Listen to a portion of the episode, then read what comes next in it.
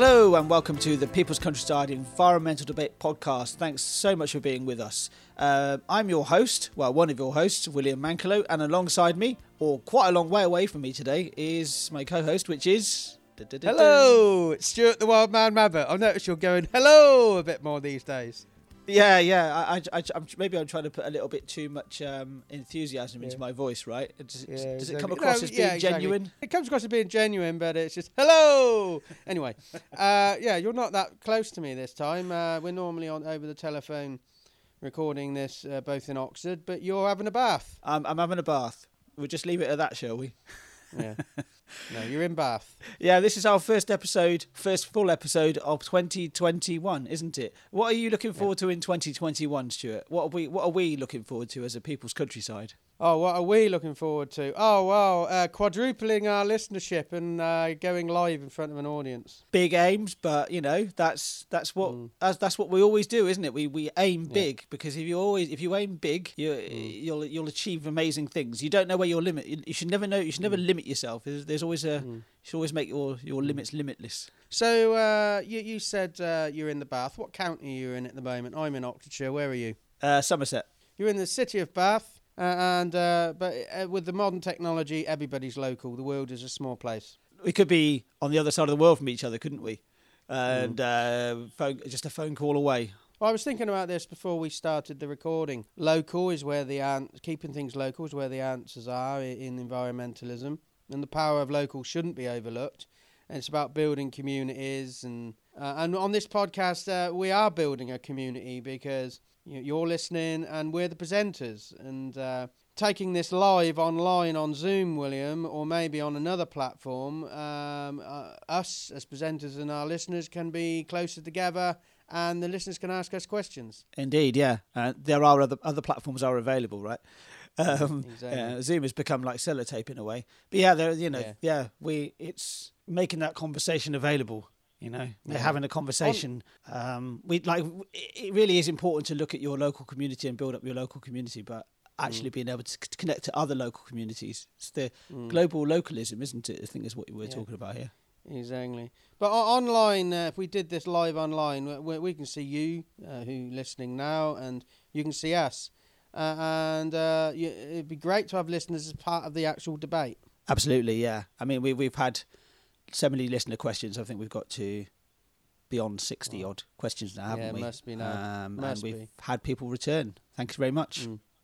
And ultimately, we want to take this live onto the stage. We're, we've got a, a, a meeting very soon in early January, William, with a with a theatre. We want to take this uh, on the stage, uh, and so listeners can come and join us uh, for Yes. an experiential event. Uh, and we hope through that to actually show how events and theatres can be even more sustainable with how they run, building off what's already been achieved. Indeed, yeah. And that's a, another another step in our big plans. We've got huge plans for 2021 and beyond. Uh, this is just Oh, this is a, this is a this is a big step in that direction. So, our question for today, our first one of 2021, is from Mick in Garsington, which is in Oxford. Yeah, very close, And- very close to Oxford, actually, right? But we are staying very local with our questions this year. Anyway, his question, Mick. Uh, it's discussed that we need to aim for net zero carbon emissions by 2050. And Mick thinks whether that is quick enough or capturing the carbon already emitted is truly being factored in remains to be seen. And Mick says he has he has to say if this transition happens too quickly, it could cause volatility in the oil industry and affect the world economy hugely on a global and local basis. And his question is how can balance and measure be used in this necessary transition? William. Well, it's a big aim, isn't it? You know, we're just talking about you know big aims in life and big big goals in life. That is a big aim to to to cut it down by 2050. I suppose it all comes down to ad- ad- adaptation or adaptivity, if that's a word, of these companies that are, um, you know, or the oil industry basically. Because the car industry is, if you give the, take the car industry for an exa- as an example, they are beginning to adapt. You can see that they're already developing. A lot of the major players uh, are already developing uh, electric cars, or they've deve- developed hybrid electric cars, which is a, a step towards electric cars. So they're already adapting to it. So Yeah. in a way, that adaptation is already, for me, already beginning. Um, I can see there could be some volatility volatility later, maybe the next ten years or so. Uh, mm. But I think COVID has sort of shown how it's sort of th- there is there's always going to be business and the businesses that are going mm. to disappear for whatever mm. reason and create some sort of volatility. I don't think you're going to be able to get away with any sort any without any volatility. What do you reckon, Stuart? Well, I, mean, I was thinking about this uh, because this question's been hanging out there for a while. We were going to record it before Christmas, but didn't get round to it. And I've been thinking for a long time that we actually do need the oil industry as they actually have the established infrastructure in place to help achieve net zero. For example, they have the forecourts, the, the fuel filling station forecourts, to enable fast charging electric vehicles. And the, you know they they they're aware of the geological science and, and they have that knowledge to help lock away the already emitted carbon um, which, which we need to do too. We need to not just make ourselves net zero in what we produce. We need to actively lock away what we've already produced. But I think the oil industry is a key player in this. What because of their infrastructure already? Yeah. Well, yeah, just what they have in place. We haven't got, you know, they, they have the, the fuel stations that could be converted. They have the staff. There's also the chain You know. of chain of logistics or the logistic chain Yeah. as well that they have in place. Well, that that could probably very very readily be adapted to a different system. I mean, uh, to me, looking at uh, you know removing our reliance on fossil fuels, it's about uh, you know Mick says where's the balance? Uh, We have to be balanced and measured in our reaction. Now, I think the balance comes through understanding, you know, the full picture, and if we convert over to um, renewable energy, there's millions and millions of new jobs there. Yeah, yeah. and Again, again, again, business has always needed to adapt, and I think the bigger companies really understand that, and the ones that don't don't adapt won't, won't won't be here in fifty years' time. Yeah, it's about redeployment of, of uh, impacted businesses uh, uh, because they have the workforce, especially in the oil industry. They have the workforce, the knowledge, and the infrastructure. If they're redeployed effectively, th- th- that's where the transition is made easier. It is, yeah. But but I mean, behind all this, we're talking about real people. Uh, this is people's lives. You know, we're we're we're, we're, we're saying well, we we want to see the oil industry change drastically, uh, and it, but and that's real people who are employed in that industry.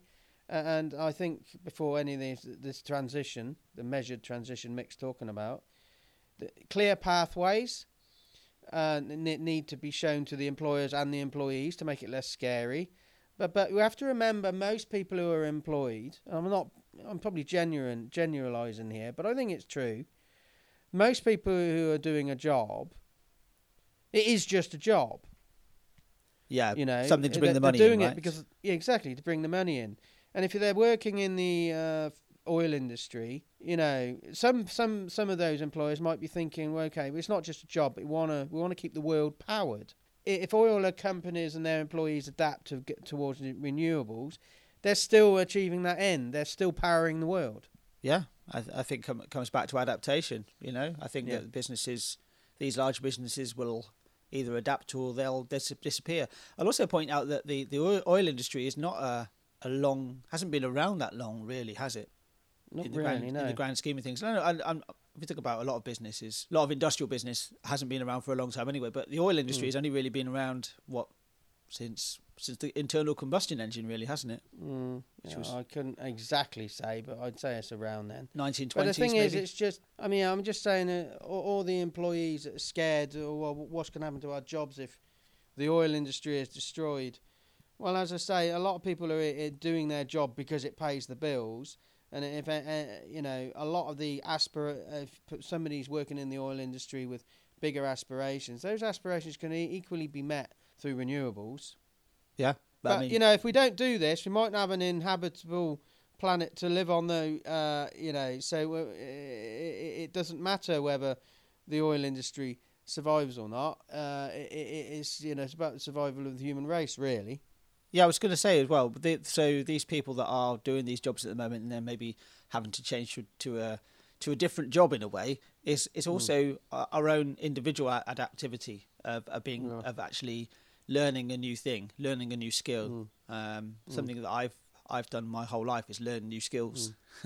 um, Yeah. So maybe that's something to factor into your own thinking. Is that Mm. what can I learn? What what what what's the new thing that I can learn, and keep learning and keep adapting?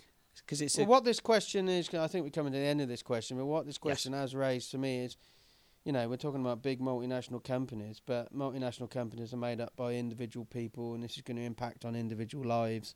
So people on all levels need support. In the oil industry, executives, you know, they need to be shown a, a new way of achieving their objectives in a sustainable way. The employees need to be, have a clear pathway, and, and uh, us, the, the consumers, we need alternative choices. It's all about individuals.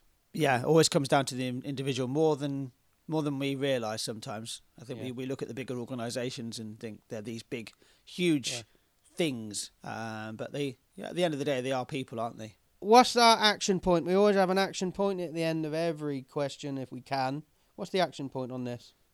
I would say, as an individual, is actually to keep yourself adapting to the situation and just just keep just keep ad- adaptation in mind. It, it- I think Mm. it's good to have an adaptive mind and not be fixed on one job your entire life and look for look for opportunities elsewhere and see, see almost almost understand what's what your what your skill set is and be be Mm. ready to adapt to to a new situation.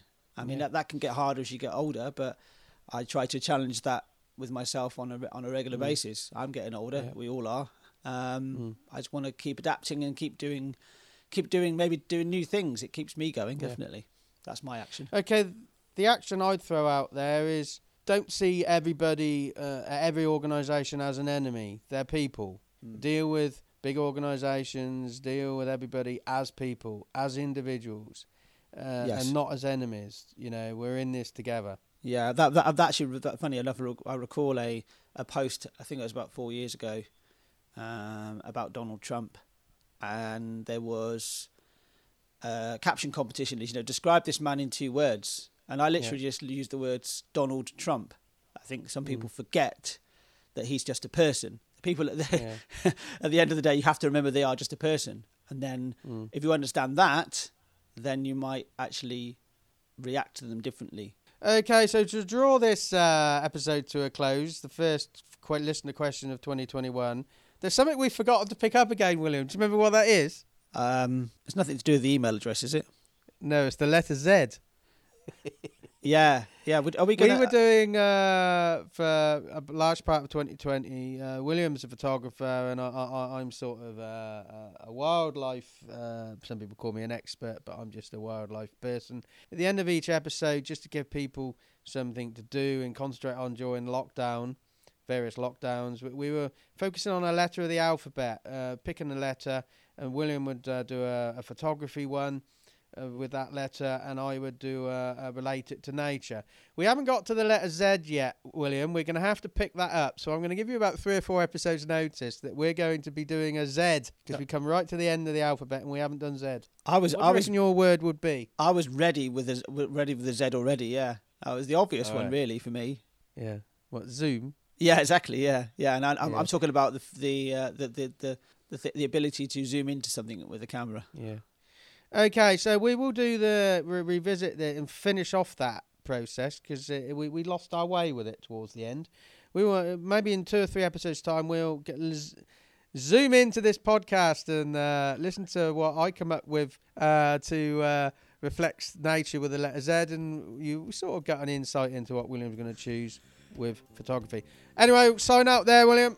Yes, thanks very much for listening. Um, it's been it's been great to get another get another start another podcast for 2021, um, and we're going to be pushing right into this year and uh, and beyond. Um, so thanks everybody for listening. Thanks for your question today, uh, Mick, as well. Um, and we'll see you in the next episode. Thanks. Do you want to sign off as well, Stuart?